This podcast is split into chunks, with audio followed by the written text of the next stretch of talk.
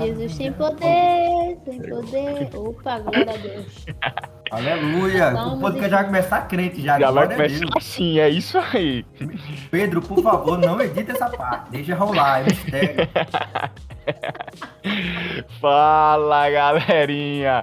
Estamos começando mais um. Opa, eu acho que eu tive um déjà vu. pra quem não entendeu, estamos tentando gravar esse podcast pela segunda vez, né? Dessa vez espero que saia, mas estamos aí gravando mais um podcast da Prole Game Podcast.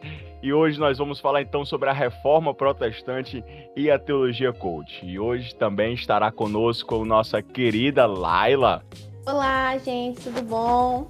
e o nosso querido Arian, que já tá ficando batido aqui para vocês não esquecerem dele. Olá, Daniel. Olá, Laila. Hoje sai, hein, gente? Hoje sai. Hoje sai, com fé em Deus, glória. hoje sai. E como sabemos, pessoal, o mês de outubro é o mês da reforma protestante. Dia 31 de outubro, nós comemoramos o dia da reforma, o dia em que Martinho Lutero, ali em 1517, ele então anexou na porta da igreja as suas 95 teses e foi então considerado o dia da reforma protestante. E em meio a tudo isso, nós tivemos um mês voltado para a reforma protestante, os textos do Arian falando sobre teologia coach, fazendo esse link com a reforma. Vocês viram aí no último texto, um texto incrível, justamente dizendo que nós precisamos de uma nova reforma, precisamos repensar o que está sendo ensinado dos nossos púlpitos e voltarmos para as escrituras. E nós também tivemos aí uma série feita por mim sobre a questão do contexto histórico, filosófico e cultural da reforma protestante, qual será finalizado, né? Quando vocês ouvirem, já estará finalizado esse, é, esse- essa série de textos, onde nós vamos perceber como a reforma protestante foi um movimento muito importante, um movimento que marcou realmente a história da humanidade, especialmente a história do Ocidente, a qual nós então nos fazemos aí participantes dessa tradição, né? E para começar, vamos então tratar um pouco desse relação histórica que a reforma protestante tem, né? Nós vimos aí justamente o contexto ali da reforma protestante, o século XVI, sendo o seu século anterior, o século das grandes invenções, a invenção da bússola, da imprensa, né? Essas duas invenções que revolucionaram toda a contexto sociocultural da época, a imprensa então gerou a possibilidade de nós termos aí uma infinitude de livros sendo disponibilizados, uma infinitude de livros eh, na- nas mãos das pessoas. Nessa época aí você tem uma biblioteca com 200 livros é algo inacreditável, né? Hoje, depois da imprensa, isso realmente se tornou algo mínimo comparado. Hoje a gente tem 200 livros e acha pouco. Muitas vezes a gente sai comprando, nem leu, mas sai comprando todos, né? Mas a gente aí percebe que a, é, a invenção da imprensa revolucionou essa disponibilização de conteúdo, né? E é também a bússola foi um dos grandes marcos históricos aí que possibilitou as grandes navegações, que como nós vimos foi um dos fatores que impediam a ação imediata da igreja é, em combater a reforma protestante, porque estavam preocupadas com as terras que estavam sendo descobertas, né? Para saber o que poderia ser ganho ali com elas e também a questão dos embates das nações que estavam surgindo nesse período, como nós vamos- perceber a nação de Portugal, a nação de Espanha e a sua relação com o papado. Então, esse contexto histórico das grandes revoluções, das grandes navegações, possibilitou aí a questão da reforma, como a própria imprensa que será muito utilizada por Lutero nas traduções da Bíblia. A gente vai perceber também que esse contexto histórico vai nos falar de uma igreja extremamente corrompida, né? A, a igreja estava aí desde o século 13 ali, já estava passando por um momento de corrupção, onde havia muitos questionamentos, algumas práticas da igreja, alguns questionamentos sobre a forma da igreja levar. Após o escolasticismo, essa supervalorização da razão, na grande figura de São Tomás de Aquino e Santo Anselmo, onde nós vamos ter aí a razão como sendo o grande foco, né, a qual os reformadores irão combater também, como nós vamos ver a questão da corrupção moral da igreja, já chegando próximo aí da reforma protestante com a venda de indulgências com um misticismo muito forte, né? as escrituras elas são colocadas de lado para o surgimento de uma experiência íntima, subjetiva, minha com Deus, emocional, como também aí a gente vai ter a questão do humanismo renascentista, lembrando, como falei no texto, que o humanismo ele já existia desde antes desde a época ali do século XII, o humanismo já começou a surgir, tendo seu início histórico, pelo menos ali no século XIII, a qual ele vai dando uma o qual ele vai dando uma forma aí é uma teologia humanista voltada para o homem, voltada então para a razão humana, para as capacidades humanas, tendo o homem como ponto de partida. Vai ser um pouco da base do escolasticismo na sua valorização da razão também. Entre outras coisas, nós vamos falar então da grande luxúria, né? A Basílica de São Pedro, que foi um grande monumento que a gente gente sempre vê na fala da reforma protestante, esse contexto aí da luxúria da igreja e a venda das indulgências aí como forma de arrecadar dinheiro, dizendo então que quando uma moeda cai no cofre da igreja, uma alma sai do purgatório. Né? A gente ouve muito também essa grande história, onde nós podemos perceber que a corrupção moral da igreja estava aí já completamente comprometida. E aí, nesse meio termo, a gente quer focar aqui na questão do humanismo, qual o Amstermay ele faz uma, uma, um comentário muito oportuno quando ele diz que o homem passou a ser considerado o centro do mundo, a imagem completa de todas as coisas. O livro da natureza é agora o centro, deixando de lado o livro espiritual que é as Escrituras. Agora, o homem não deve ficar olhando para as alturas, mas para dentro de si mesmo. Há uma mudança de ótica e perspectiva, consequentemente, de valores. Então, o humanismo renascentista presente na reforma protestante vai trazer essa mudança de foco. A gente para de olhar para Deus para olhar para nós mesmos, né? E isso vai ser muito importante porque a gente vai perceber, justamente no, podcast de hoje, como isso está muito atrelado ao contexto que nós vivemos hoje, né? Há um retorno a essa compreensão muito humanista, aonde o Senhor ele se torna, o homem ele se torna o Senhor da história, o Senhor do seu próprio destino, né? Como diz ali o poema do naquele filme Invictus, eu esqueci o nome do autor do poema. Eu sou o Senhor da minha própria história, Senhor do meu próprio destino. O homem então se torna o grande instrumento da história, o grande instrumento então da existência e não mais um Deus soberano. Então, a reforma protestante ela vem e combate exatamente essa compreensão humanista, renascentista ali presente, que vai ser muito forte e nós podemos perceber que ainda existe esses resquícios que estão sendo restaurados em nossos dias. Da mesma forma, nós podemos então fechar trazendo que a reforma também ela foi um movimento que modificou toda uma cultura, né? Que eles tiveram a oportunidade de ler o livro do é, Ética Protestante e o Espírito Capitalista, a gente vai perceber como a cultura cristã ela modifica a sociedade, como o protestantismo ele foi um movimento que mudou realmente a história ocidental aí, e a gente pode perceber exatamente essa importância que nós temos aí da, do protestantismo na história humana. Eu acho que o Ariane pode até falar melhor do que isso, eh, mais disso do que eu, aí a questão dos estudos sociais, como o protestantismo ele tem essa grande influência. Sem sombra de dúvida, né? Essa é uma obra muito importante, a época protestante do espírito capitalismo. A gente poderia até fazer uma crítica a ela, a análise assim do, do, do Weber sobre o protestantismo não é muito aprofundada e é carregado um pouco de preconceito. Um pouco? Entretanto, ele... Só um pouquinho. Entretanto, ele mostra muito bem como essa inversão da ética, por isso que o nome do livro é Ética Protestante, como esse estilo de vida protestante influenciou toda uma cultura europeia e todas essas contribuições sociais que você aqui está tá fazendo muito bem nesse, nesse, nesse preâmbulo nosso aqui, é mostrado pelo Weber como resultado ou como fatores que vão contribuir para o desenvolvimento de um novo estilo de vida essa ética intramundana é, é, que o protestantismo trouxe influenciou toda, toda a vivência europeia da época, fazendo com que, inclusive, é, é o protestantismo transcendesse as esferas eclesiásticas. Diferentemente do catolicismo, ou, do romanismo, por assim dizer, né? catolicismo tem que ter essa, essa, essa, é, esse discernimento em relação à, à catolicidade, para não confundir uma coisa com a outra, mas o romanismo ele acreditava muito, por exemplo, que o, o santo era fora do mundo. Protestantismo não, o protestantismo vem com a ética intramundana, ou seja, você é santo no mundo. E aí, tudo que está no mundo, o cristão é como um mordomo, né? Existe essa frase clássica, é um despenseiro dos recursos divinos que estão no mundo e devem utilizar para a glória de Deus e para benefício não apenas de si, mas principalmente do outro. Então, essa lógica aí é, é, é, é bem apresentada no Weber, mas pode ser que tenha alguém da, da área das humanas nos ouvindo. É preciso também levar em consideração que a academia geralmente é muito preconceituosa com esse livro e pega-se como, como se o Weber estivesse dizendo que a riqueza é sinal da bênção de Deus. Na verdade, não é bem isso que o Weber apresenta no livro. Então, você precisa colocar dentro das balizas corretas, porque o que o protestantismo faz é inverter essa ética, dizendo que o, o crente, no caso o santo, pode ser santo no mundo e, portanto, usa os recursos do mundo para a glória de Deus e para benefício do próximo. Justamente a isso também eu só acrescento a questão que a compreensão marxista de história, fazendo um pouco da, da contribuição histórica aí, é, ela também traz muito a compreensão de que o protestantismo, especialmente o calvinismo, ele foi um dos criadores ou a grande base para o, o capitalismo, quando na verdade isso é uma inverdade.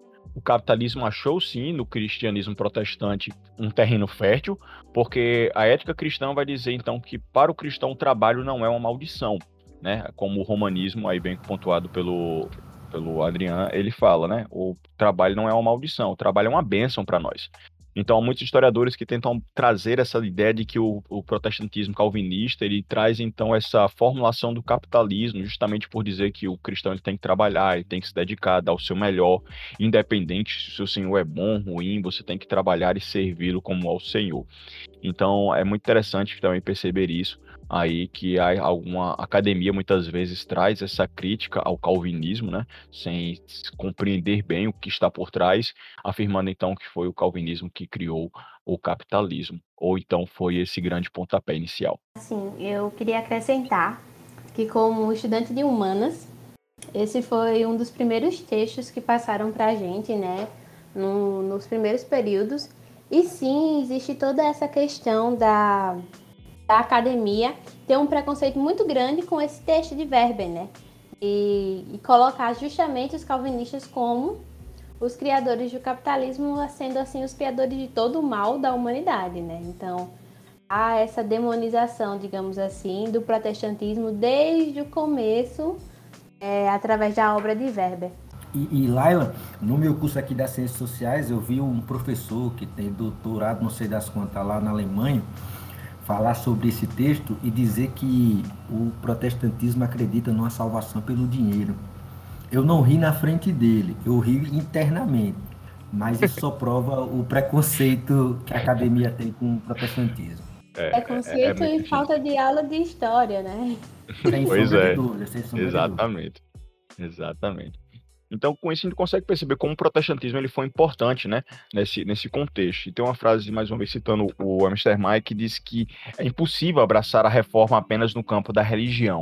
A reforma em sua própria constituição era extremamente revolucionária.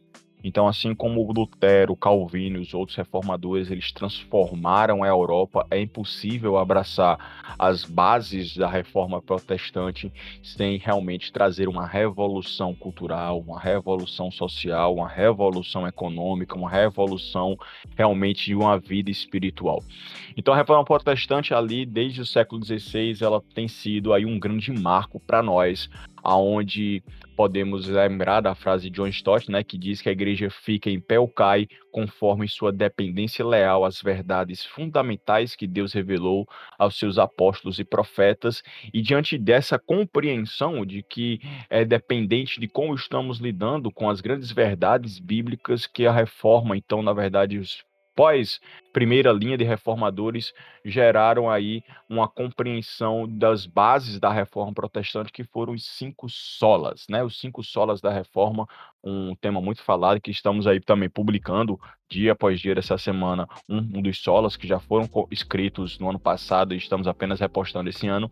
E eu queria então que a Laila falasse para nós o que foram esses cinco solas da reforma protestante. Ok, eu só queria acrescentar antes de começar a falar sobre os solas, e essa questão da leitura, de que a reforma protestante ela revolucionou também é, essa questão da leitura, achei interessante que o Daniel falou que a gente tem tantos livros hoje em dia que não consegue nem ler, né, quantos tem. E eu, infelizmente, me identifico aí com, com essa colocação que o Dani fez. Sempre importante lembrar, né? Nosso pecado é esse. Nosso pecado é esse, realmente. Resumidamente, os cinco solos eles são proposições teológicas que serviram como pilares da reforma protestante. Essas, esses cinco solos eles surgiram para enfatizar a diferença entre a teologia protestante, que estava acabando de nascer, e a teologia católica romana, que já vinha há muitos anos ali sendo pouco a pouco corrompida. A palavra sola, ela vem do latim e significa somente ou apenas. E os nossos cinco solas, que são essas bases da reforma, é o sola fide, sola scriptura, solus Christus, sola gratia e sola deo gloria. Então vou falar um pouquinho dos cinco, né, bem resumidamente aqui, para a gente ficar por dentro do que eles são. O sola fide significa somente a fé, e é o princípio que afirma que o homem ele é justificado única e exclusivamente pela fé. Não tem acréscimo das obras do mérito humano, como afirmava a Igreja Católica, ou seja, não há salvação por fé mais obras, é salvação somente pela fé. O sola escritura significa somente a escritura, somente a Bíblia. É, é um sola que quer dizer que a escritura, que é a palavra do Senhor, é a única regra de fé e prática da igreja. Então, o protestantismo ele aceita que a Bíblia é inspirada, inerrante, clara e suficiente, né? Então, nós não precisamos mais de nenhuma revelação por fora do, do que aquilo que já está é, tá ali escrito na Bíblia. O solos Christus, que é somente Cristo, é, essa foi uma reação dos protestantes contra a Igreja Católica que estava né, corrompida naquele tempo. E o que acontecia? Naquela época, os sacerdotes eles afirmavam ter uma posição especial. Eles afirmavam serem mediadores da graça. Então, isso acontecia, segundo eles, por meio dos sacramentos que eles ministravam, né? E é claro, a reforma foi contra isso, reforçando que Jesus Cristo é o único mediador entre o homem e Deus, né? Reforçando que ele é o caminho, a verdade e a vida e que ninguém vai ao Pai a não ser por ele. Por quarto lugar, tem o sola gratia, que significa somente a graça. Esse é bem fácil de ser entendido, né? Significa que somente por meio da graça é que o homem é escolhido, regenerado, justificado e glorificado. Então a graça ela faz parte aí de todo o processo da nossa santificação, do processo da gente chegar até Deus, né? Assim, na nossa no nosso mais nível de perfeição, né? O que a gente pode alcançar. E é também apenas pela graça, sem mérito humano algum, que a gente recebe os dons espirituais, os talentos para serviço cristão e as bênçãos de Deus. Então, aquela questão de, ah, faça isso que você vai receber as bênçãos de Deus, faça aquilo, é uma questão de barganha com Deus. Isso também estava acontecendo muito naquele período da Igreja Católica Romana. O último é Soli Dio Gloria, que significa somente a Deus a glória. E este pilar ele afirma que o homem foi criado para a glória de Deus e que tudo que fazemos é para glorificar a Deus. Eu gosto muito de uma expressão que é corandeu, que quer dizer que você tem que fazer tudo que você fizer, você tem que fazer sabendo que Deus está vendo aquilo. Então, fazer tudo debaixo do olhar de Deus, fazer tudo para Deus, né? E só lhe deu glória, fazer tudo para que a glória seja do Senhor. Então, com isso, nós podemos perceber aí o, o grande fruto, lógico, né? Nós temos essas cinco solas aí, as bases daquilo que guiará e levará as próximas gerações de reformadores para fazer toda a diferença nas sociedades. Então, cinco solas chegam até os nossos dias com essa compreensão. Mas hoje nós não vamos falar apenas de reforma protestante. O nosso grande tema é sair de 1517 e vir para 2021, aonde nós então falaremos que os tempos são outros, mas as heresias são as mesmas, né? E aí nós trataremos sobre um tema muito atual, muito oportuno e que tem sido motivo de debates por muitas pessoas, que é a teologia coaching. E aí? Polêmica. Grande polêmica. Vou pedir então para o Arian para ele trazer para nós aí essa definição e ele já trouxe para nós aí nos textos, mas vai falar para nós aí mais um pouco sobre o que é a teologia coaching. Pois bem, Daniel. Polêmica e polêmica muito grande, né? A polêmica não é pouca. E assim, eu gostei muito da chamada, né? Os tempos são outros, mas as heresias são as mesmas. Porque o que a Lala trouxe dos cinco solas, apesar de não estarem ali sistematizados no período da reforma, é, serve muito bem de síntese e até mesmo de, de princípios inter, interpretativos da, do movimento da reforma protestante. Né? E aí, nesse contexto nosso, né, após 504 anos de reforma, nós, quando olhamos o contexto protestante, o contexto evangélico, o contexto gospel do nosso tempo, nós percebemos que a linguagem pode mudar, os personagens podem mudar, a abordagem pode mudar, é, pode até se incrementar a abordagem, né? uma música de fundo, cenário, cenário um pouco escuro, a, luz, a meia luz, o pregador sentado no centro, só que o pregador ele vai e diz que você é o ponto fraco de Deus. O grande problema dessa afirmação é que ela não, se, não encontra respaldo nas escrituras. Então, quando nós falamos de teologia coach, na verdade há um grande debate, ou poderia até dizer uma grande curiosidade, para saber quem foi que cunhou o termo quem foi que cunhou esse termo teologia do coach. O Augusto Nicodemo escreveu algo a respeito disso, um pastor batista no Ceará, lá em Fortaleza, chamado Pedro Pamplona, também escreveu algo, então a gente fica entre esses dois aí para saber quem é o pai da criança. Mas o fato é que esse termo teologia é usado para o coaching para é, identificar essa abordagem com o contexto eclesiástico, ou seja, com o contexto da igreja, do pastorado, da pregação, daquilo que se faz no culto, ou daquilo que seria trabalho de um pastor. Então é para estabelecer essa relação que o termo teologia ele é empregado aqui, mas jamais a gente pode pensar, porque não é, a teologia do corpo não é uma, não, ela não é sistematizada, como você que pega um livro de teologia do Gruder, do Berkoff, do, do Berkoff, do Roger e tantos outros por aí. Não é isso, não é algo sistematizado não é algo que surge como fruto de reflexão e de estudo da palavra de Deus. É uma abordagem. Então, a melhor definição aqui seria que a teologia do culto é uma nova abordagem e cuja a essência ou cujo princípio empregado não parte da escritura, porque não tem interesse na escritura. A escritura nessa nova abordagem, a palavra de Deus nessa nova abordagem, ela é um bibelô, ela é, tanto faz ter como não ter. Na verdade, o foco dessa abordagem é o homem, é o bem-estar, é a felicidade, é o, o emocional do homem. Então, tão pouco importa a escritura. O Daniel aqui, quando falou sobre é, o contexto da reforma protestante, nos diz que ali houve um, um, um, uma questão de, de mudança do relacionamento da espiritualidade. A espiritualidade ela não é intimista. Os reformadores tiveram que rejeitar isso. Ou seja, a teologia não é fruto de uma subjetividade. A teologia, na verdade, é fruto do relacionamento da palavra de Deus, ou com a palavra de Deus. Ou seja, a teologia é o estudo da palavra de Deus.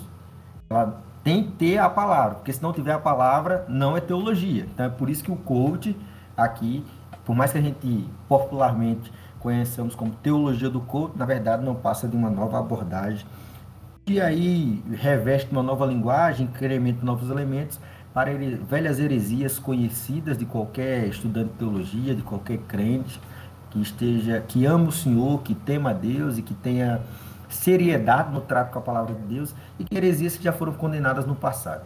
Só para acrescentar a fala do Arian, eu queria fazer uma metáfora assim sobre o diabo ele se atualiza, né? Assim, ele vai se atualizando nas tendências que vai passando pelo século. Então, ele pega uma heresia que já é antiga, dá uma roupagem nova para ela, né? Uma roupagem que está nos trends, que está na tendência, assim, né? Aquilo que o pessoal está consumindo e coloca ali para as pessoas se enganarem, achar que é oh meu Deus, é uma revelação nova, é um jeito novo de pregar o evangelho que ninguém nunca tinha descoberto na vida, mas na verdade é só uma heresia transformada, uma, uma heresia repaginada.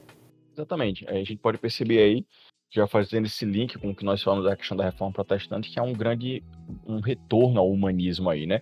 é, uma das definições que o Pedro Pamplona ele vai falar é justamente sobre como essa teologia coach ela é uma abordagem, né? Uma abordagem que trata o homem, seus desejos materiais e suas carências emocionais como sendo coisas muito importantes, né? Ela então se preocupa muito com o ser, com o homem como sendo o ponto de partida. E é interessante ver que isso foi uma das grandes questões. Lutero ele batalhou muito com Erasmo de Roterdã, justamente por algo muito parecido ali no debate sobre a questão do livre-arbítrio, onde Erasmo ele queria trazer que o homem tem essa liberdade, tem essa capacidade, o homem pode sim fazer a diferença e fazer escolhas sem ser influenciado pelo pecado e não sei o quê, quando Lutero disse que não, onde nós somente pela graça podemos então agir de forma correta. E aí lembramos a grande frase de Calvino, né? É, onde ele vai dizer que tudo que há de bom em mim é Cristo e tudo que há de, de ruim sou eu mesmo. A gente pode perceber então que essa tentativa de trazer o homem para o centro, para acolher os seus sentimentos, as suas emoções e lhe dar capacidades além do que lhe é devido já era algo muito frequente ali desde a época da reforma com o humanismo que vai gerar então aí essa grande compreensão do homem que posteriormente como nós vamos ver em Kant, Schopenhauer e outros filósofos que vão simplesmente tirar Deus e deixar, deixar o homem como sendo o único padrão ético-moral da existência. Então, as heresias, elas podem, como Lara falou, ser aparentemente novas, né? O Satanás, pecado por Laila ele é atual, mais atualizado do que nós imaginamos. Ele é maneiro, como tá diziam os nossos avós. Ele está por dentro. Então, é importante entender isso com essa relação aí do humanismo, nessa né, teologia. E é interessante também a gente falar, antes de detalharmos um pouco sobre a teologia coaching, como ela vem substituindo a teologia da prosperidade, né? Há uma substituição aí de foco. A gente tinha até alguns anos atrás, e acredito, né, que por tanto bater-se em cima dela e por tanto desgaste na questão da teologia da prosperidade, ela tem caído, entre aspas, de moda, né? E a teologia consta tem crescido. Há essa substituição aí é, progressiva da teologia prosperidade, da prosperidade para a teologia coaching. Enquanto na prosperidade nós tínhamos aí que é, crescermos financeiramente, queríamos ser prósperos financeiramente, nós tínhamos que ser ricos na, na teologia coach, não. Você só precisa ter paz interior. Você só precisa se sentir amado.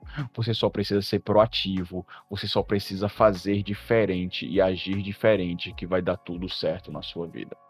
A gente consegue até perceber um pouco dessa mudança. Dani, eu acredito que isso é exclusivamente um reflexo da nossa geração.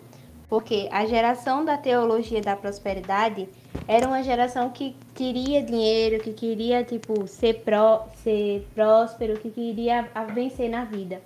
E a nossa geração é tipo alguma galera que já alcançou isso, mas que é uma galera que tá emocionalmente quebrada. Então, psicologicamente, essa pessoa não tá bem, é, como é, se envolveu em relações assim, as relações líquidas, né, que Bauman fala, que vai deixando o ser humano assim é, vulnerável. E aí a gente tem, é, estudos comprovam que a gente tem uma geração com problemas psicológicos, problemas emocionais mais fortes do que as gerações anteriores. Então, como o coach ele é uma é uma estratégia de marketing, e como estudante de jornalismo, eu estudo muito marketing, e eu sei que o coach é uma estratégia de marketing. Então, ele pega um problema que ele está vendo ali que existe e traz o resultado. Então, ele vê estatísticas, vê as coisas de que pessoas estão mais doentes por causa de problemas emocionais, que estão mais feridas, que entraram em relações que desgastaram aquilo e traz uma roupagem no, naquele evangelho, né, entre aspas, para que essas pessoas se sintam momentaneamente curadas e bem. E assim, eu quero concordar com tudo que Lara está falando, porque de fato é, o que ela falou anteriormente em relação a, a, a essa roupagem do, do coach, né, que Satanás se atualiza. Inclusive, eu acredito até que em relação aqui, fazendo uma relação aqui é, entre 1517 e 2021, há uma grande diferença na maneira como a heresia se apresenta. Porque no passado ela era, atacava pontos centrais claramente estabelecidos e o herege era condenado e reconhecido. Hoje, o herege, ele é amado, sabe? O herege está nos stories do Instagram, tá naquele vídeo de dois minutos que a gente passa no WhatsApp e geralmente se perde de vista que o herege está atacando a verdade. A gente perdeu esse senso.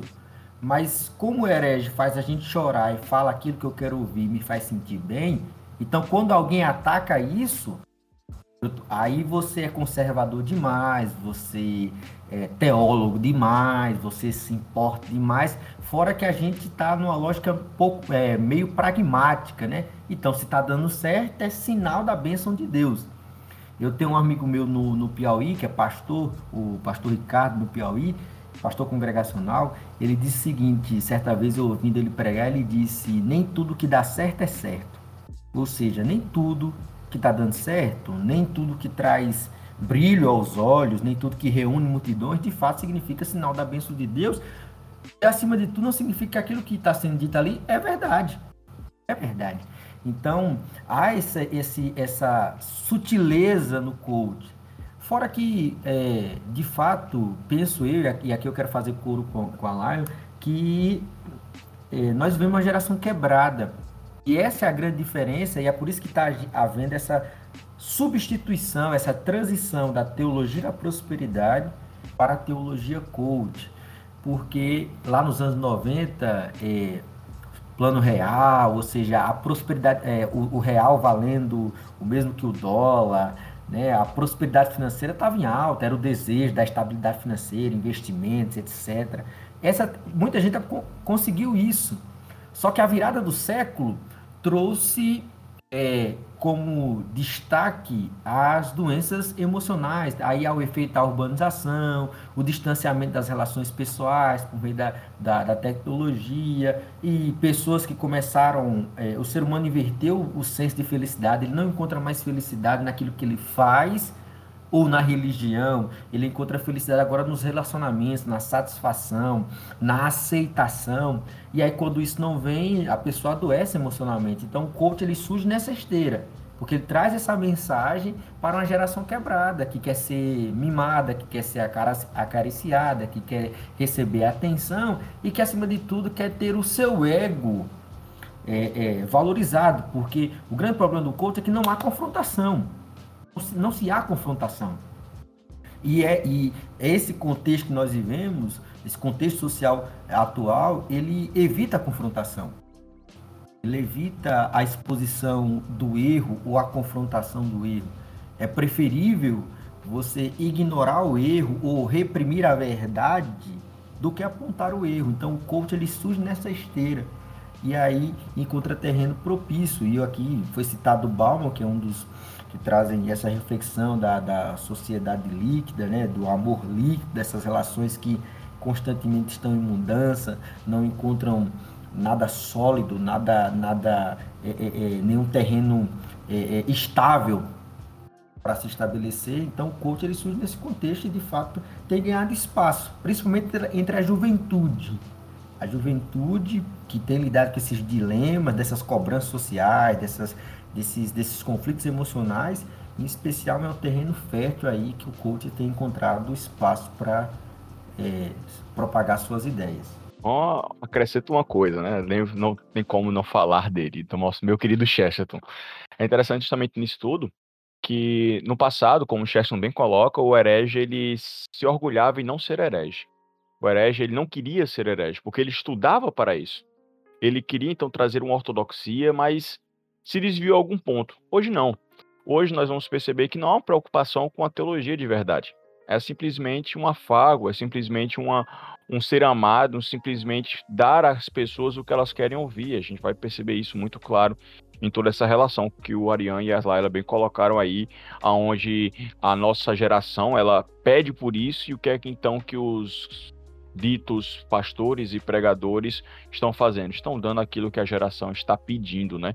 Justamente como a Maria falou, não há esse confronto, não há essa, essa, esse combate à prática errada. E João Calvino bem dizia que não há nada que a natureza humana mais cobiça, que é afagos e lisonjas. Calvino já falava isso ali na sua instituta. E é bem interessante isso. A gente não está mais preocupado em estar certo ou errado, a gente está preocupado em ser satisfeito. Então, a heresia surge e a gente não, não quer mais saber se é herético ou não. A gente quer saber se vai nos fazer bem ou não. Então, é, é muito pertinente isso, nossa geração, os nossos jovens, eles estão pouco preocupados se o que está sendo dito no púlpito é verdade, estão pouco preocupados se estão sendo confrontados pela palavra de Deus, o que eles querem é se sentir bem emocionalmente falando, é se sentir em paz consigo mesmo, é então ter o seu ego amass é, massageado, né, é, acariciado, e aí segue a vida é, como se isso fosse o evangelho de Cristo Jesus, quando na verdade não é. Então, é interessante como a teologia coach ela tem surgido aí, substituindo então a teologia da prosperidade nesses aspectos, e a gente pode perceber a importância então de, de combatê-la, né? Não é à toa que tem sido pauta de muitas igrejas, pautas de muitos pastores. Nós tivemos aí há pouco tempo atrás a grande polêmica do Iago Martins com um livro dele, do Pedro Pamplona e do Guilherme Nunes aí, e justamente a gente vai perceber isso, né? E diante dessa realidade, quando há esse confronto nesse momento, olha, o que vocês estão falando, ensinando é errado, a frase que ressoa e que ecoa para nós é justamente a frase do David Leonardo aí, que ele diz então que eu tenho nojo dessa classe do teólogos. E aí é, a gente pode perceber como essa frase ela, ela simboliza muito bem essa falta de estudo, essa falta de compreensão do que é realmente as escrituras, essa falta de compreensão da tradição teológica que nós temos desde o século I até os nossos dias aí, onde a gente vai perceber que não há essa compreensão. O que há é simplesmente uma pregação que satisfaça e que encha corações de emoções apenas e não de das escrituras. Então a teologia coach ela vem trazendo exatamente isso. Não, Daniel, e é interessante porque assim, você é pastor, como eu sou pastor, e geralmente essas frases elas surgem no contexto ministerial, no contexto pastoral. Quer dizer, ela, a maioria delas, né, surgem nesse contexto pastoral. Porque, e aqui eu quero lembrar Calvino, já tão citado aqui nesse podcast, Calvino disse que o pastor ele tem que ter duas vozes. Uma para afastar o lobo e a outra para apacentar ou atrair as ovelhas, dependendo da tradução que você estiver lendo o Calvino. Ou seja, o trabalho do pastor, primeiro, é com a sã doutrina, combater os lobos. Mas a mesma doutrina que afasta o lobo é a mesma doutrina que alimenta a ovelha. Não são doutrinas diferentes. Não são doutrinas separadas. Não, não são dois trabalhos distintos. Ou seja, quando um pastor ele sobe no púlpito e ele prega fielmente as escrituras, e aqui eu quero fazer referência ao R6 Pro, saudoso R6 Pro, é, nós somos todos teólogos, ou seja, não há como separar esse trabalho da escritura com a teologia, da escritura com a doutrina. O meu pastor ele sobe no púlpito e expõe a doutrina, a sã doutrina, ele está fazendo os dois trabalhos ao mesmo tempo. Ele está espantando o lobo e alimentando a ovelha. Mas infelizmente esse sentimento reverberado como em frases como essa, eu tenho nojo da classe de teólogos, muitas vezes é um sentimento que encontra espaço na, na igreja, no meio do rebanho. E aí vem a corroborar com isso ditados do tipo: ah, teologia esfria o crente, teologia deixa você frio na fé, Teologia cresce sua cabeça, mas diminui seu coração, e por aí vai. Então, sentimentos como esse são perigosos. Então, quando alguém reverbera isso do público, como foi o caso, eu tenho nojo da classe de teólogos, para muita gente, inclusive quando essa frase foi dita, no meu Instagram, pipocou de gente, dizendo: Olha, tá vendo aí? É o que a teologia faz com as pessoas. Não! Ora, se você não tiver preparado, se você não tiver firmado na doutrina, ou seja, capacitado para identificar o erro, então há um problema. Se você não tem interesse na doutrina, há um problema. Então, é, nós precisamos, e, e, não só como cristãos, mas pastores, de obreiros, de presbíteros, todos aqueles que lidam com o ensino de alguma, de alguma maneira, entender que nós temos um papel fundamental de ensinar essa doutrina, de firmar os nossos é, catecúmenos, assim dizer, na sã doutrina, na palavra de Deus, a fim de que eles também sejam capazes de reproduzir essa doutrina para outros e assim espantar os lobos e alimentar as ovelhas. Então esse trabalho da sã doutrina, esse trabalho do púlpito, esse trabalho de todos aqueles que ensinam a palavra de Deus é fundamental. Exatamente. E já pegando um gancho, né? Já pegando essa compreensão desse trabalho teológico, então vamos começar a definir ou é, mostrar quais são os grandes problemas da teologia coach para a igreja, né? Qual é esse perigo que a teologia coach ela tem trazido para dentro das igrejas de forma muitas vezes imperceptível pela maioria dos cristãos, né? A gente vai ter aí problemas que são gerados em nossos corações, em nossa mentalidade, em nossa teologia, que muitas vezes nós acabamos não combatendo justamente por não percebermos. E o primeiro deles, e aí pontuado pelo Arian é, em um dos seus textos, é justamente que, que a teologia coach vai trazer para nós a imagem de um Deus carente, né? Um Deus que realmente ele é dependente emocionalmente. Daí a gente vai poder ouvir a célebre frase: "Você é o ponto fraco de Deus". Nossa, quem não quer ouvir isso? Cara, quase choro agora com essa frase. Brincadeiras à parte, mas é, é, um dos problemas do coach é exatamente essa visão de Deus que é passada. Ou seja, um Deus que é subserviente às carências humanas, um Deus que é incompleto, essa é a verdade, um Deus que é incompleto, um Deus que necessita de algo, ou um Deus até mesmo impotente. Por exemplo, uma das famosas frases de um dos difusores dessa nova abordagem diz que é, ele está numa palestra, eu não vou citar o nome, né, para não ser processado, brincadeira. É, é, é, eu, ele está numa palestra, ele usando lá o exemplo daquele que ele chama de plano transcendental, ele vai dizer que, por exemplo, Deus tem um lápis, mas as nossas decisões são as borrachas, é, é, são as borrachas, ou é a borracha. Então isso mostra um Deus que é impotente, um Deus que é subserviente, um Deus que, na verdade, o poder não está nesse Deus, o poder está no homem inclusive para desfazer os decretos e os planos de Deus. Então, esse é um dos problemas do, do, do, do coach. Aí, quando você é, vê, vê é, grandes nomes da história da igreja é, é, e teólogos que a gente lê até hoje, como Santo Agostinho, ao falar da trindade, Santo Agostinho vai argumentar que a trindade ela, ela, ela é perfeição, ou seja, Deus se satisfaz em si mesmo. E é só porque Deus é suficiente em si mesmo, só porque Deus satisfaz a si mesmo em sua trindade, nesse relacionamento do Pai, do Filho e do Espírito, é que ele pode satisfazer a nós completamente. Um Deus incompleto, um Deus que não é suficiente em si mesmo, não seria capaz de satisfazer-nos completamente. Ou seja, nós estaríamos lidando com Deus que sempre deixaria a desejar. E esse é o problema do coach. Inclusive, eu acredito que o culto, daqui a algum tempo, ele vai precisar se reinventar, vai precisar, vai precisar fazer alguma coisa, vai, vai precisar ter uma estratégia diferente. Porque esse discurso ele não vai, ele não vai é, satisfazer mais a audiência, porque ele sempre vai apresentar Deus mais alguma coisa. Ou seja, Deus mais o bem-estar, Deus mais a emoção, Deus mais a riqueza, como é o caso da teologia da prosperidade. Então, Deus incompleto não é o Deus cristão. Por isso que num, num dos textos lá do, do prólogo, eu disse que Deus não é carente. Deus não sofre de carência, ou seja, nosso Deus não sabe o que é sofrência, tá? Então, eu concordo com o que o Ariane falou e eu usei um termo na nossa antiga tentativa de gravar esse podcast que foi é, que a teologia coach ele está construindo um Deus à la carte. Ele está separando os atributos de Deus e oferecendo só alguns atributos. Então, se você não gosta de um Deus de justiça, então a gente não vai te dar um Deus de justiça. Vamos te dar apenas um Deus amoroso, que faz todas as suas vontades, que se dá todas as tuas bênçãos e deixa o Deus de justiça para outra pessoa que quiser. Então, é aquela questão que o Arinha falou: Deus é um ser completo.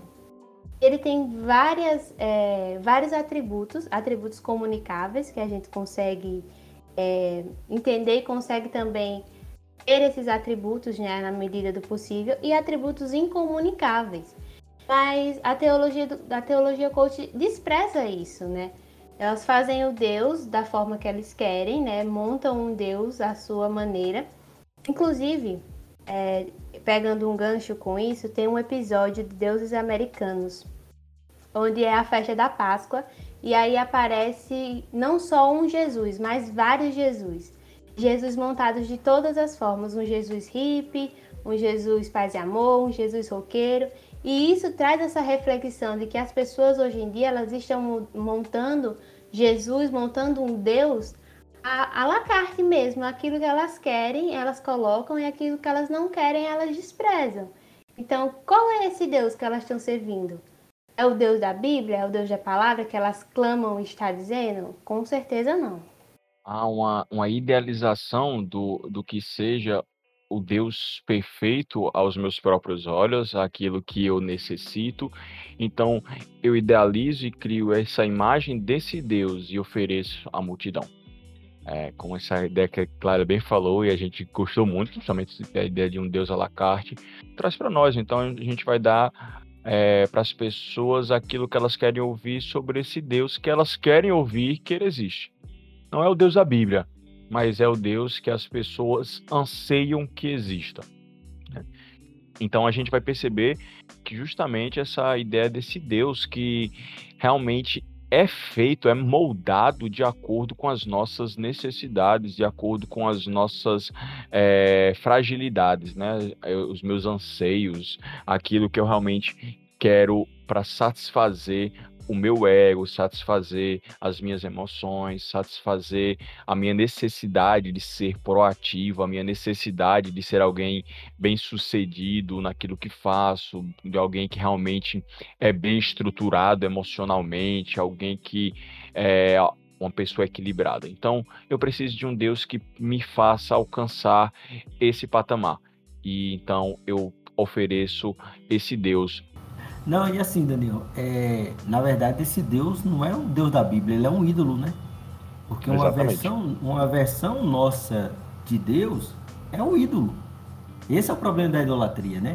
É, não, é o não reconhecimento no Deus da, no Deus, do Deus da Bíblia, como ele se apresenta na Bíblia, ou seja, perfeito, justo e tudo isso que vocês vêm falando, mas uma versão de mim mesmo. E aqui a gente pode até fazer um, um link com o relativismo. Né? O relativismo é, vai dizer que não existe uma verdade, né? existem várias verdades. A idolatria vai dizer algo semelhante. Não existe um Deus, existe vários deuses. E ainda o, vai apresentar uma proposta, vamos dizer assim, mais vantajosa. Ou seja, você pode fazer a versão de Deus da sua preferência. Por isso que a, a expressão da Lara foi muito feliz quando disse que é Deus à la carte. Ou seja, na minha versão de Deus eu só coloco aquilo que é do meu interesse, aquilo que me incomoda eu desconsidero. É, e, nesse contexto a gente percebe então essa supervalorização para que então eu me sinta importante. Só que aí não é tudo, né? Se a gente já tem um grande problema dessa compreensão, a gente não consegue perceber o quanto isso afeta a, a, a ideia bíblica de relacionamento com Deus. Esse Deus carente, que é feito a partir daquilo que eu penso, aquilo que eu anseio, ele foge completamente da compreensão que nós temos do Deus real, do Deus triuno, que em sua triunidade, na sua trindade, nos revela como nós devemos nos relacionar. E aí, a gente precisa é, abandonar as escrituras para abraçar esse Deus carente do desses teólogos coaches, né? Até difícil chamar de teólogo de pregador, não sei nem como defini-los. É, desses coaches que nós temos, porque eles rejeitam exatamente a compreensão bíblica dessa, dessa forma de, de olharmos para Deus, essa forma de nos relacionarmos com Deus que Cristo nos apresenta. É jogado fora ali é, João 17, na oração sacerdotal, onde Cristo ele nos revela como deve ser a nossa relação, essa relação de sacrifício, essa relação de, de discipulado, essa relação de unidade, essa relação de amor, a qual nós precisamos ter com esse Deus que é completo, esse Deus que é o Deus das Escrituras, esse Deus que traz para nós características divinas, características próprias, aonde há, há uma equalização de, su, de seus atributos, para simplesmente entregar às pessoas que elas podem se relacionar com Deus como elas acham que podem, como elas acham que é, é o melhor para elas e não exatamente como a Bíblia nos ensina que nós devemos realmente nos relacionar. Então, é muito complicado porque a gente vai exatamente de encontro com aquilo que as escrituras ensinam e as pessoas parecem que não percebem, parece não, elas simplesmente não percebem é, como isso afeta exatamente em nossa teologia. É importante a gente perceber como a gente vai deformando a nossa cosmovisão, a gente vai deformando a nossa, a nossa compreensão bíblica para então é, permitir que uma satisfação pessoal domine os nossos corações. E aí, como a Ariane falou, nós criamos ídolos, nós criamos deuses à nossa imagem e semelhança, e não está muito distante daquilo que os gregos fizeram ali, criando deuses parecidos consigo. Então, a gente pode perceber como isso afeta e modifica completamente a nossa compreensão. Sem dúvida, né? E sabe o que é interessante? Que quando, você, quando essas pessoas elas são confrontadas geralmente elas se agarram a algum aspecto é, e ignoram todos os demais. Por exemplo, vou exemplificar. Geralmente, quando você confronta alguém que, vamos dizer assim, é, crê ou, ou, segue algum coach pregador ou algum difusor dessa nova abordagem, eles se agarram, eles, eles precisam se agarrar a alguma coisa que é verdade. Por exemplo, Deus é amor. O grande problema é que eles se agarram a isso não percebe que a Escritura vai nos dizer sim que Deus é amor, mas que não há como separar o amor de Deus da sua justiça, que não há como separar o amor de Deus da sua soberania, que não há como separar o amor de Deus da sua santidade. Então, elas se agarram a, a isso e ficam, não, Deus é amor. Aí você argumenta, mas elas ah, mas Deus é amor. Aí você argumenta, contra-argumenta novamente, elas não, mas mas Deus ama. Olha só o que ele fez na Bíblia, em favor de fulano, em favor de ciclano na Bíblia. Não, Deus ama. Sim, é verdade que Deus ama. Mas essa verdade ela não está separada de outras que a Escritura nos diz a respeito de Deus. Não há como considerar o amor de Deus sem implicações éticas. Não há como considerar o amor de Deus sem encarar a realidade do pecado. Não há como encarar, falar do amor de Deus sem falar da sua soberania. Ou seja, não há como separar. Tá? Então, assim, a gente precisa é, é, falar sobre isso e entender que quando Deus se apresenta como amor, Ele está falando de completude, de suficiência, de soberania, de poder, de relacionamento. Então, não há como separar essas coisas. Né? Não há como, não, eu vou ficar só com o amor de Deus, eu vou ficar só com a justiça. Porque se assim você fizer, você vai fazer uma versão de Deus de si mesmo. Essa é a verdade.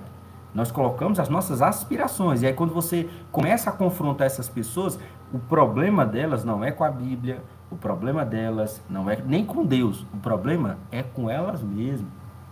Porque elas projetam em Deus alguma carência. Elas têm uma ideia de Deus. É, lembra aqui a, a história de Naamã, né? Naamã, lá, o, o comandante sírio, que foi curado lá ao tomar banho lá no Jordão, né? Mergulhar sete vezes no Jordão.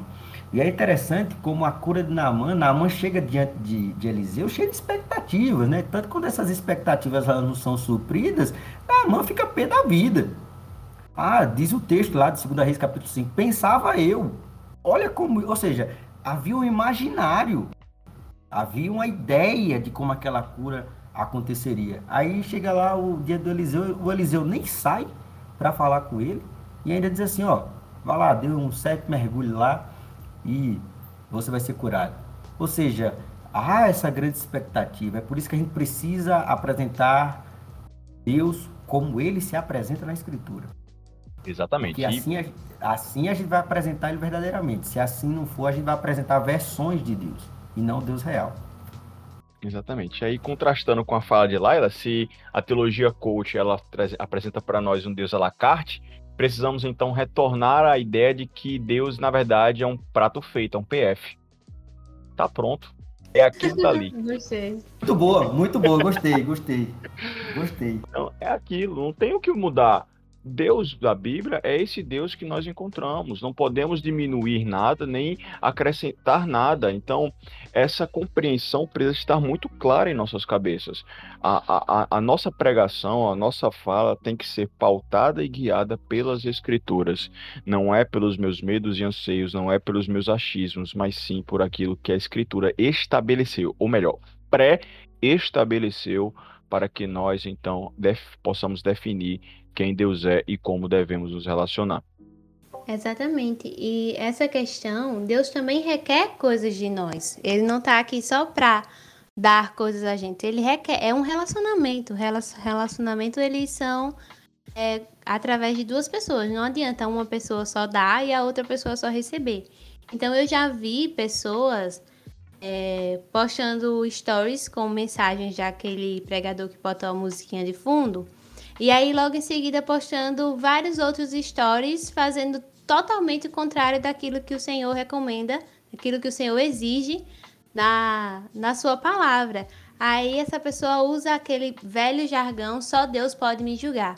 Eu fico pensando, você não tem medo disso? Porque isso é uma palavra, isso é uma frase para mim muito chocante. Só Deus pode me julgar. Eu tô tô muito, muito, muito perdida, viu? Se só Deus pode me julgar. E aí é essa questão, as pessoas querem o amor de Deus, querem a, o perdão de Deus, querem a compaixão de Deus, mas não querem um relacionamento com Deus, querem só ouvir aquela mensagem bonitinha e continuar fazendo todas as outras coisas que Deus reprova, que Deus abomina. Então, assim, eu quero concordar com a Lara, porque esse é um dos problemas também do culto. É o, a, a chamada hipergraça, ou seja, as pessoas também se apegam a um aspecto e se agarra a isso e você surge e você tem que lidar, na verdade, com essas frases, né? Só Deus pode me julgar, Deus se importa com o coração, né? Hoje eu vi um famoso apresentador de TV dizer que Deus não está na igreja, por exemplo, né? Então, assim, você tem que lidar com essas coisas por quê? Porque as pessoas elas não querem entender que Deus, sim, deseja relacionar-se conosco, deseja relacionamento conosco, mas nos termos dele, não é nos nossos termos. Os termos da aliança não é feito por nós, não é proposto por nós, mas é proposto pelo próprio Senhor. E aí é comum, por exemplo, você ver, é, por exemplo, o Robinho, que inclusive é citado lá no, no livro do, é, do Iago, do Pedro e do Guilherme Nunes, o Robinho que é acusado, foi acusado e condenado na Itália por vi violência sexual, ele afirmar que só Deus pode julgar ele. Por quê? Por que isso? Por que é que o por que é que Neymar, por exemplo, que não demonstra ter nenhum tipo de, de, de é, compromisso com o evangelho, com a verdade de Deus, por que é que ele gosta tanto desses caras?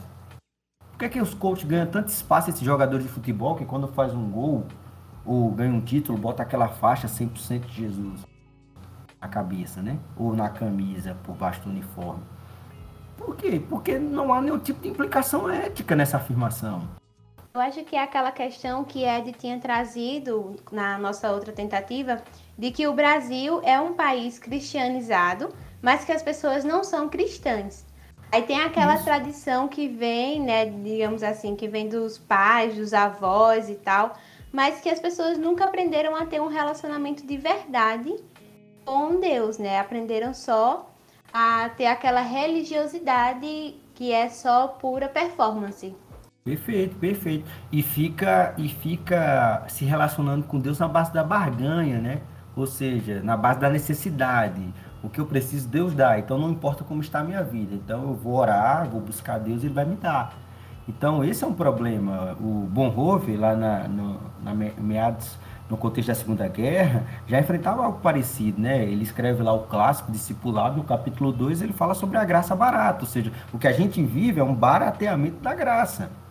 Essa graça que não confronta, essa graça que não expõe pecado, essa graça que não aponta é, o defeito no, no, nas, nas pessoas. Ou seja, há um problema. Você quer se relacionar com Deus, mas você tem um obstáculo, né? Para usar a metáfora bíblica, há um abismo. Há, há um problema em você. Então, precisa se para relacionar com Deus, precisa tratar desse problema, precisa resolver esse problema. Então, é, a, essa, esse problema da hipergraça, essa graça que é barateada, essa graça que não confronta pecado, essa graça, na verdade, é uma graça sem graça. Né? É uma graça sem graça. Porque a graça, é, aqueles que experimentam a graça, eles sabem, antes de mais nada, eles são carentes. Porque se assim não for, não será graça. Se você não é carente, não será graça. Se tem algum lado na equação aí do relacionamento com Deus que carece, que é dependente, que é necessitado, esse lado sempre será o humano, sempre será do homem, sempre será da mulher. Porque se assim não for, se assim não for, não é evangelho. É, eu lembro aqui a música do Logos, né? O, o, o, Logos tem uma música chamada Evangelho, né? Logos diz: Olha, o Evangelho mostra um homem no seu pecado, sem condições de levantar-se por si só. Ou seja, se tem algum lado na equação que carece de algo, esse lado é o seu, é o meu, é o nosso. E qualquer pregação, qualquer pregador que fale algo diferente, ele não é digno dos nossos ouvidos. Ele não é um pregador do Evangelho. Exatamente. E realmente a gente precisa compreender isso, que é algo que falta muito e Paulo, ele vai focar muito em suas epístolas exatamente essa compreensão.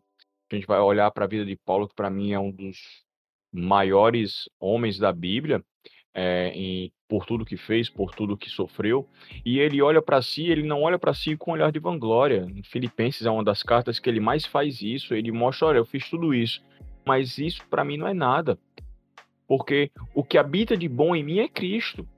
Deixo para trás as coisas que para trás ficaram, sejam elas boas ou ruins, e prossigo para o alvo da, do prêmio da consolação que é Cristo Jesus. Então, a gente precisa entender que o que nós temos de bom, o que nós temos de, de, de valioso em nós, não é nosso.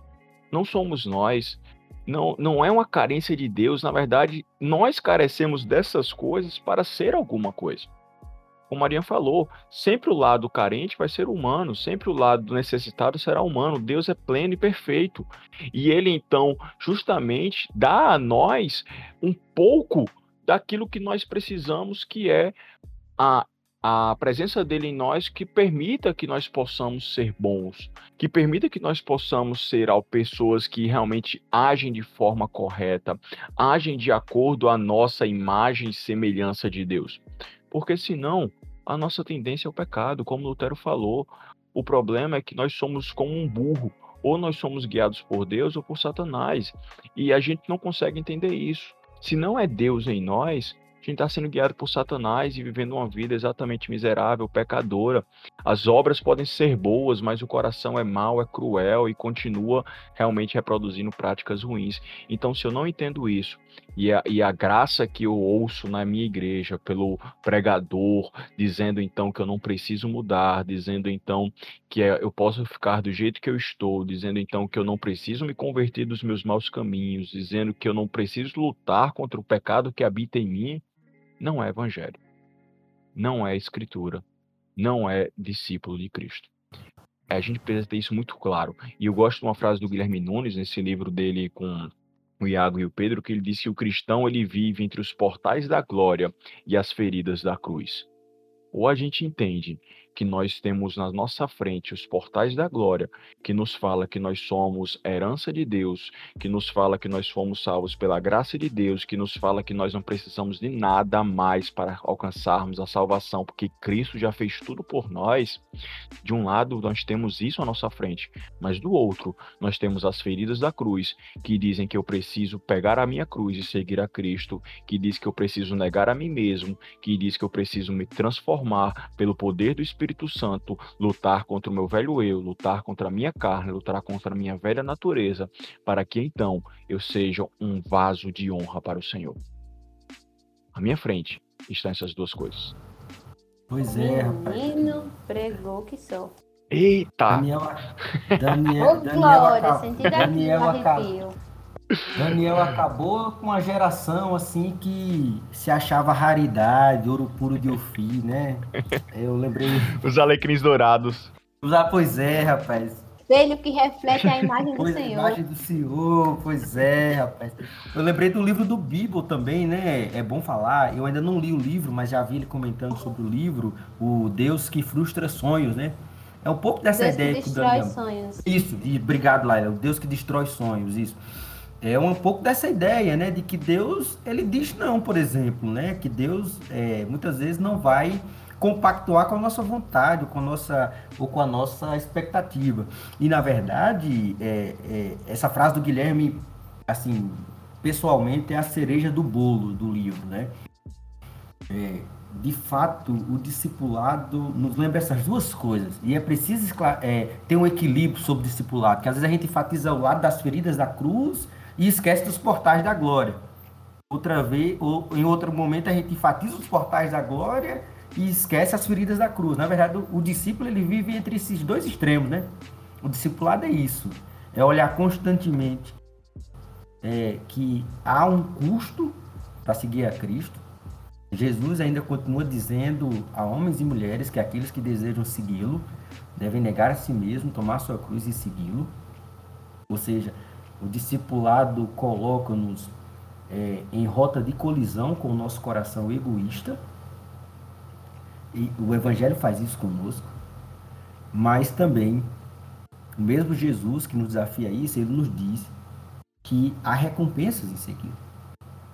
Essas recompensas necessariamente não têm nada a ver com dinheiro, bem-estar.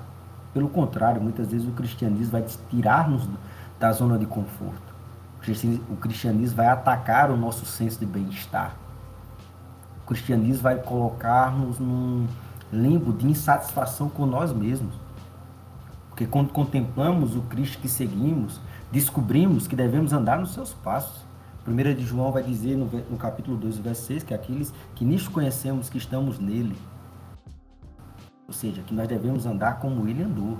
E aqui até me permite dizer, aquele famoso livro né, em seus passos que faria Jesus, a premissa do livro está errada.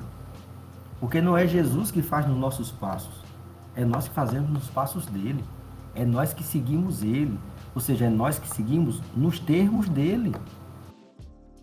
Então o coach ataca frontalmente o discipulado bíblico, porque o coach vai apresentar uma proposta de discipulado que não tem custo, que só traz benefícios, mas que não traz preço que não confronta o nosso coração, que não coloca-nos em rota de colisão com nós mesmos, que nos faz entender que o Cristo que seguimos, ele é o padrão, ele é o guia, ele é o modelo, ele é a forma, né? Para usar uma, a frase aqui é, que eu ouvia muito na minha adolescência, né? Cristo é a forma. Então, se ele é a forma, se ele é o padrão, nós é que devemos segui-lo, nos termos dele. Queridos, vocês que nos escutam, todos nós que aqui estamos conversando sobre, sobre isso, o tipo de amor que o Senhor exige de nós vai nos colocar em rota de colisão com o nosso coração, pois não há ninguém que nós amamos mais do que a nós mesmos. Mas qual é a proposta de Jesus? Que nós o amemos acima de todas as coisas. Nós o amemos lealmente, que a nossa lealdade, a lealdade do discípulo não pode ser dúbia. Ela não pode ser dividida, porque uma lealdade dividida já é infidelidade. Assim que o coach ele ataca tudo isso. E se tem algo que eu creio que nós que pode ser uma uma uma contraproposta ao coach é nós revisitarmos os termos do discipulado de, de Cristo. Entendendo? Sim tem custo, sim tem preço, que sim vai mexer com o nosso coração, vai tirar-nos do bem-estar, vai nos tirar da zona de conforto. Mas que há uns portais, que a recompensa é eterna, sabe? Que a, que a glória é incomparável. Então nós andamos e pisamos o chão deste mundo quebrado, deste mundo caído, pisamos esse solo é, de um mundo imperfeito mas sabendo que um dia os nossos olhos contemplarão aquele que é perfeito, aquele que é eterno. E lá na eternidade, tudo será glória. E como diz a bela canção que eu tenho escutado ultimamente, lá não haverá choro, pois além do rio azul, como diz a velha canção, não haverá tristeza, não haverá dor, as recompensas são eternas. As recompensas do discipulado são recompensas eternas, são recompensas com peso de glória. A gente não pode esquecer disso, não. O coach apresenta uma felicidade, uma proposta de bem-estar na terra, mas Jesus fala de eternidade. Caminhando então, depois de toda essa apresentação de que nós precisamos realmente assumirmos, né? Assumir a, o, os custos do discipulado cristão. Queremos então finalizar caminhar para o fim, já estamos caminhando, na verdade, mostrando aí os, o como tratar e responder a teologia coach. Trazer, então, aquilo que a reforma estabeleceu como sendo a sua base para combater aqueles problemas teológicos e práticos de sua época, que foram os cinco solas. Então, para nós hoje, acredito também ser muito importante. Nós entendermos aí como realmente nós devemos seguir, né? E os cinco solas vão trazer para nós exatamente essa compreensão do que nós precisamos focar. Não somos nós, não é por nós, não é por uma graça barata, não é para satisfazer o meu ego, mas a nossa vida precisa, como a própria Laila trouxe para nós, trazer a compreensão do Corendil, a compreensão de que estamos na presença de Deus e tudo quanto fizermos deve ser feito para a glória dele. A nossa vida deve então trazer aí para nós exatamente essa compreensão, como precisamos entender que não é pelas nossas obras, não é pelo nosso equilíbrio emocional, não é pela nossa satisfação pessoal, mas é pela graça e somente pela graça, como também é somente por Cristo e nos passos de Cristo, como o Ariane bem pontuou aqui, que nós então vamos conseguir ter um discipulado correto, nós vamos tomar a nossa cruz, nós vamos seguir a Cristo e aproveitando que ele citou o grupo Logos, citou outra música do grupo Logos que diz que nós precisamos ser obreiros aprovados, né? Logos ele canta e a gente precisa, e é somente em Cristo que nós vamos ser obreiros aprovados, né? E aí, para sermos esses obreiros aprovados, nós precisamos de duas coisas: somente fé e somente a Escritura.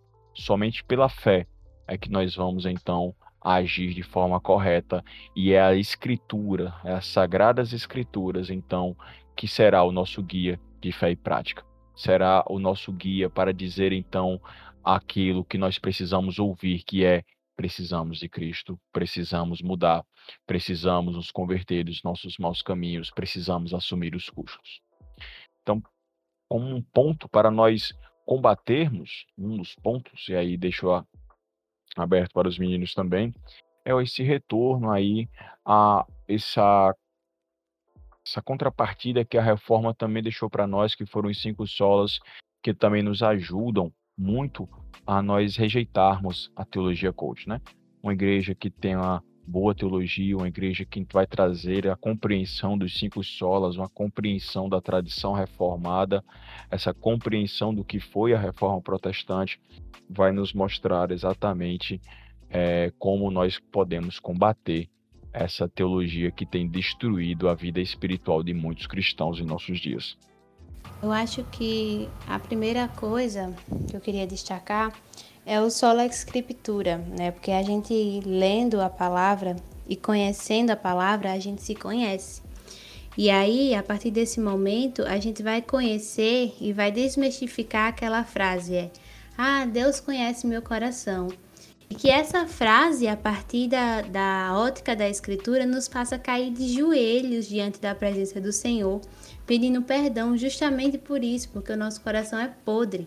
Assim como Agostinho fez de se derramar nos pés do Senhor, dizer: Senhor, mesmo eu sendo um ser tão é, tão indigno de ser amado, ainda assim tu me amas. E ter vergonha mesmo assim, vergonha do, do nosso coração. E não usar essa frase como uma frase de acalento para o nosso ego, né? Dizer assim, ai, Deus conhece meu coração, mas que essa frase ela traga tremor e temor para a gente, temor de Deus, né?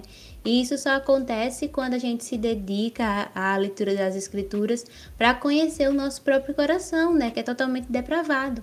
E aí, a partir desse momento, a gente vai mudando, vai, vai tendo uma mudança de ótica para perceber que a gente não é esse santinho que está aí no centro do coração de Deus, né? Eu quero confessar aqui, se aqui tivesse apelo, alguém adepto aí do, do, Charles Finney, eu era o primeiro a levantar a mão nesse podcast. é, eu acho assim que. Eu acho que, que duas coisas importantes, eu penso. A primeira é clássica, é aqui eu acho que a gente tem que fazer coro nisso, e a gente está fazendo, nós três aqui, que é a centralidade da escritura é, Neemias capítulo 8, após as reformas ali do muro, tudo, o ajuntamento do povo, há, há algo interessante ali. O povo clama pelo livro. O povo diz, tragam-nos o livro. E diz o texto que Esdras, né, numa plataforma feita de madeira, ele abre o livro e ele começa a expor, desde o amanhecer até o entardecer, o livro, as palavras do livro. Né? Eu acho que esse tem que ser o clamor nosso quando é, você for à igreja, quando você estiver buscando uma igreja para congregar, quando você for ouvir seu pastor, você tem que ter esse sentimento no seu coração. Traga-nos o livro. Nós não queremos contos da carochinha, nós não queremos é, é, histórias, nós não queremos é, exaltação de si mesmo. Traga-nos o livro. Traga-nos o livro. Mas não, mas não apenas terceirize isso nessa frase traga-nos o livro. Eu diria, busque o livro. Você também busca o livro, busque a palavra, leia a palavra, procure conhecer o seu Deus. Procure esse Deus que se, procure conhecer esse Deus que se revelou na palavra. Nós precisamos nos apaixonar pela escritura, nós precisamos ter paixão no coração, sabe? O coração precisa queimar todas as vezes que você estiver lendo a palavra de Deus. Sabe? Eu não estou falando aqui de meras sensações, não, não é isso que eu estou falando. Não estou falando de um cristianismo sensitivo, eu estou falando de ter paixão em conhecer, de estudar a palavra, de ler a palavra, de buscar conhecer a palavra, sabe? A gente, a gente brinca muito com o Salmo 119, mas o Salmo 119 é um salmo que o salmista se preocupa muito com a palavra, ele fala tão bonito da palavra, ele, ele mostra que, ele pede que a palavra vivifique o seu coração, sabe? Ele diz que deve guardar o coração nas suas palavras para não pecar contra o Senhor. Então, assim, a gente tem que ter essa paixão pela Escritura. Então, que o nosso clamor seja: traga-nos o livro, mas eu diria, não só traga, busque também o livro. Seja você um estudante da palavra de Deus. E eu não falo apenas para pastores, seminaristas, missionários, professores de escola dominical. Não, estou falando para todos nós. Gente, Lutero, quando a reforma né, ganhou proporções maiores, o primeiro trabalho dele foi traduzir a escritura. Foi colocar a escritura na língua do povo. Gente, é um privilégio ter uma Bíblia. E a gente tem não só uma Bíblia, nós temos várias versões. Né? É, tem Bíblia hoje no aplicativo do celular, sabe? E a gente lê tão pouco, a gente iniciou esse podcast falando sobre leitura, né? O Daniel trouxe a questão dos livros. Então, ame a Escritura, leia a Escritura, busque a Escritura. Eu sei que todos nós temos os nossos pregadores preferidos, aqueles que a gente ouve mais, ouve menos, mas que o critério não seja apenas o seu gosto pessoal, que o critério seja, acima de tudo, se aquele pregador expõe a Escritura. Então, traga-nos o livro, mas busque também o livro. É, eu acho que uma segunda coisa nesse debate aí do, do que a gente deve fazer não é só trazer e buscar o livro, mas é permitir-se esse trabalho de expor a palavra, ao buscar o livro, ou ao ouvir as palavras do livro, é permitir-se ferir pela palavra.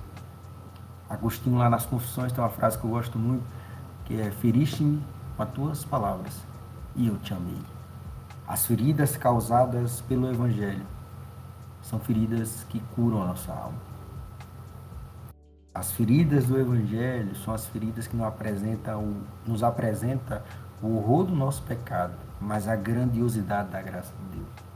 Então permita ser ferido pela palavra, pois somente assim você, experimentar você experimentará o glorioso remédio da graça de Deus. Então acho que essas são as duas coisas que podem nos ajudar a lidar com esse mal chamado teologia do coaching aproveitando a fala e a citação do Ariane, é, se você acha que ouvir esses coaches lhe traz paz, lhe traz consolo, lhe traz descanso, ou mais uma vez usa as frases de Agostinho, como a Ariane usou agora, também das confissões, quando ele diz que o Senhor nos fez para Ele e o nosso coração estará inquieto enquanto não retornar a Ele. Então a gente precisa ter esse retorno a Deus não é satisfazendo emoções imediatas, não é satisfazendo desejos imediatos, não é satisfazendo o nosso ego. Não. É esse retorno, como o Ariane bem pontuou aqui. É esse retorno às Escrituras, é essa busca pelas Escrituras, por Deus, por fazer a vontade de Cristo.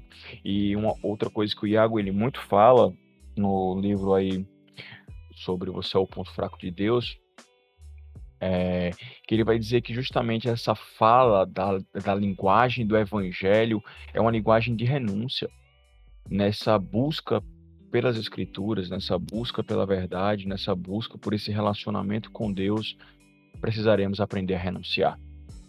Precisaremos aprender a abrir mão. E a primeira coisa que precisamos aprender a abrir mão é do nosso próprio ego. Enquanto a teologia coach vai inflar o seu ego, precisamos aprender a abrir mão dele para que Cristo habite em nós.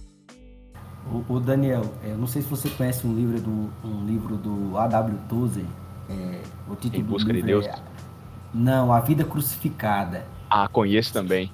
Perfeito. Tem, tem, tem, um episódio nesse livro que eu acho muito interessante, que o A.W. Tozer é, fala a respeito de uma senhora que auxiliava ele é, nos serviços litúrgicos e diz que essa senhora sempre chegava cedo no local de reunião e diz que essa senhora, todas as vezes que ela via alguém orando de punhos cerrados, ela chegava para essa pessoa e dizia: abra as mãos, abra as mãos, pois enquanto, enquanto você orar de mãos fechadas, você não está pronto para orar.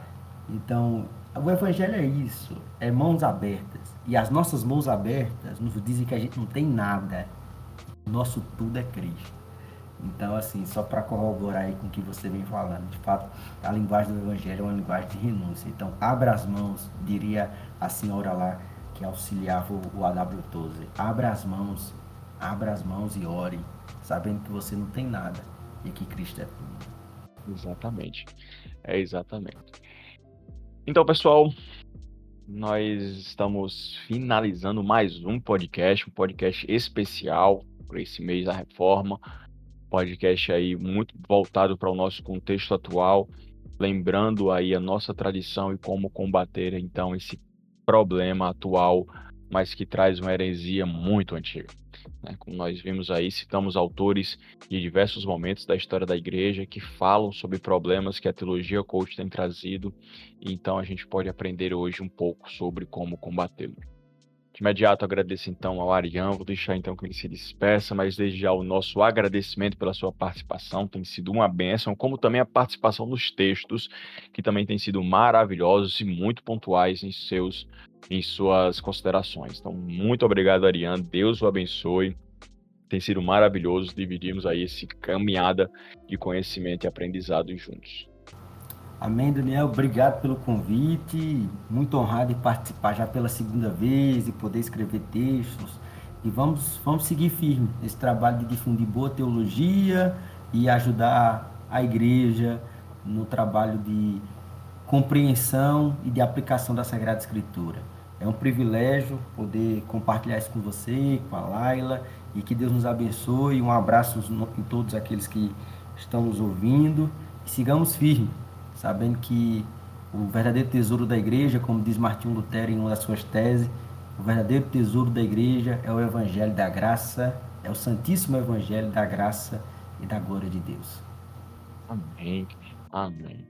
Como também quero agradecer a Laila, então vai falar aí por essa participação. Que Deus abençoe. É uma felicidade muito grande ter Laila, que tem sido a voz feminina da Prolegem, né? Vamos orar para que Deus mande mais vozes femininas então, mas Laila, muito obrigado. Então é isso, gente. Foi um prazer participar. Né? Quero que o Daniel me chame outras e outras vezes. Então é sempre um prazer estar aqui com o Proleguem. E esse tema foi maravilhoso de trazer aqui para vocês, de debater, de conversar com os meninos. Então é nós. Cheiro. Também, pessoal, agradecemos a vocês por terem nos ouvido até aqui. Deus os abençoe.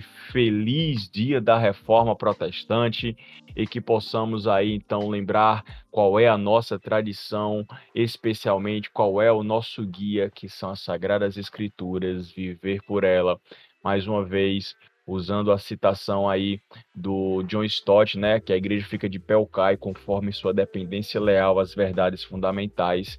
Então, que nós possamos aí manter-nos fiéis a essas verdades fundamentais, combatendo toda e qualquer heresia, como todo e qualquer ataque às verdades do verdadeiro evangelho, né? Então, obrigado a vocês, permaneçam firmes e que Deus os abençoe. Até a próxima.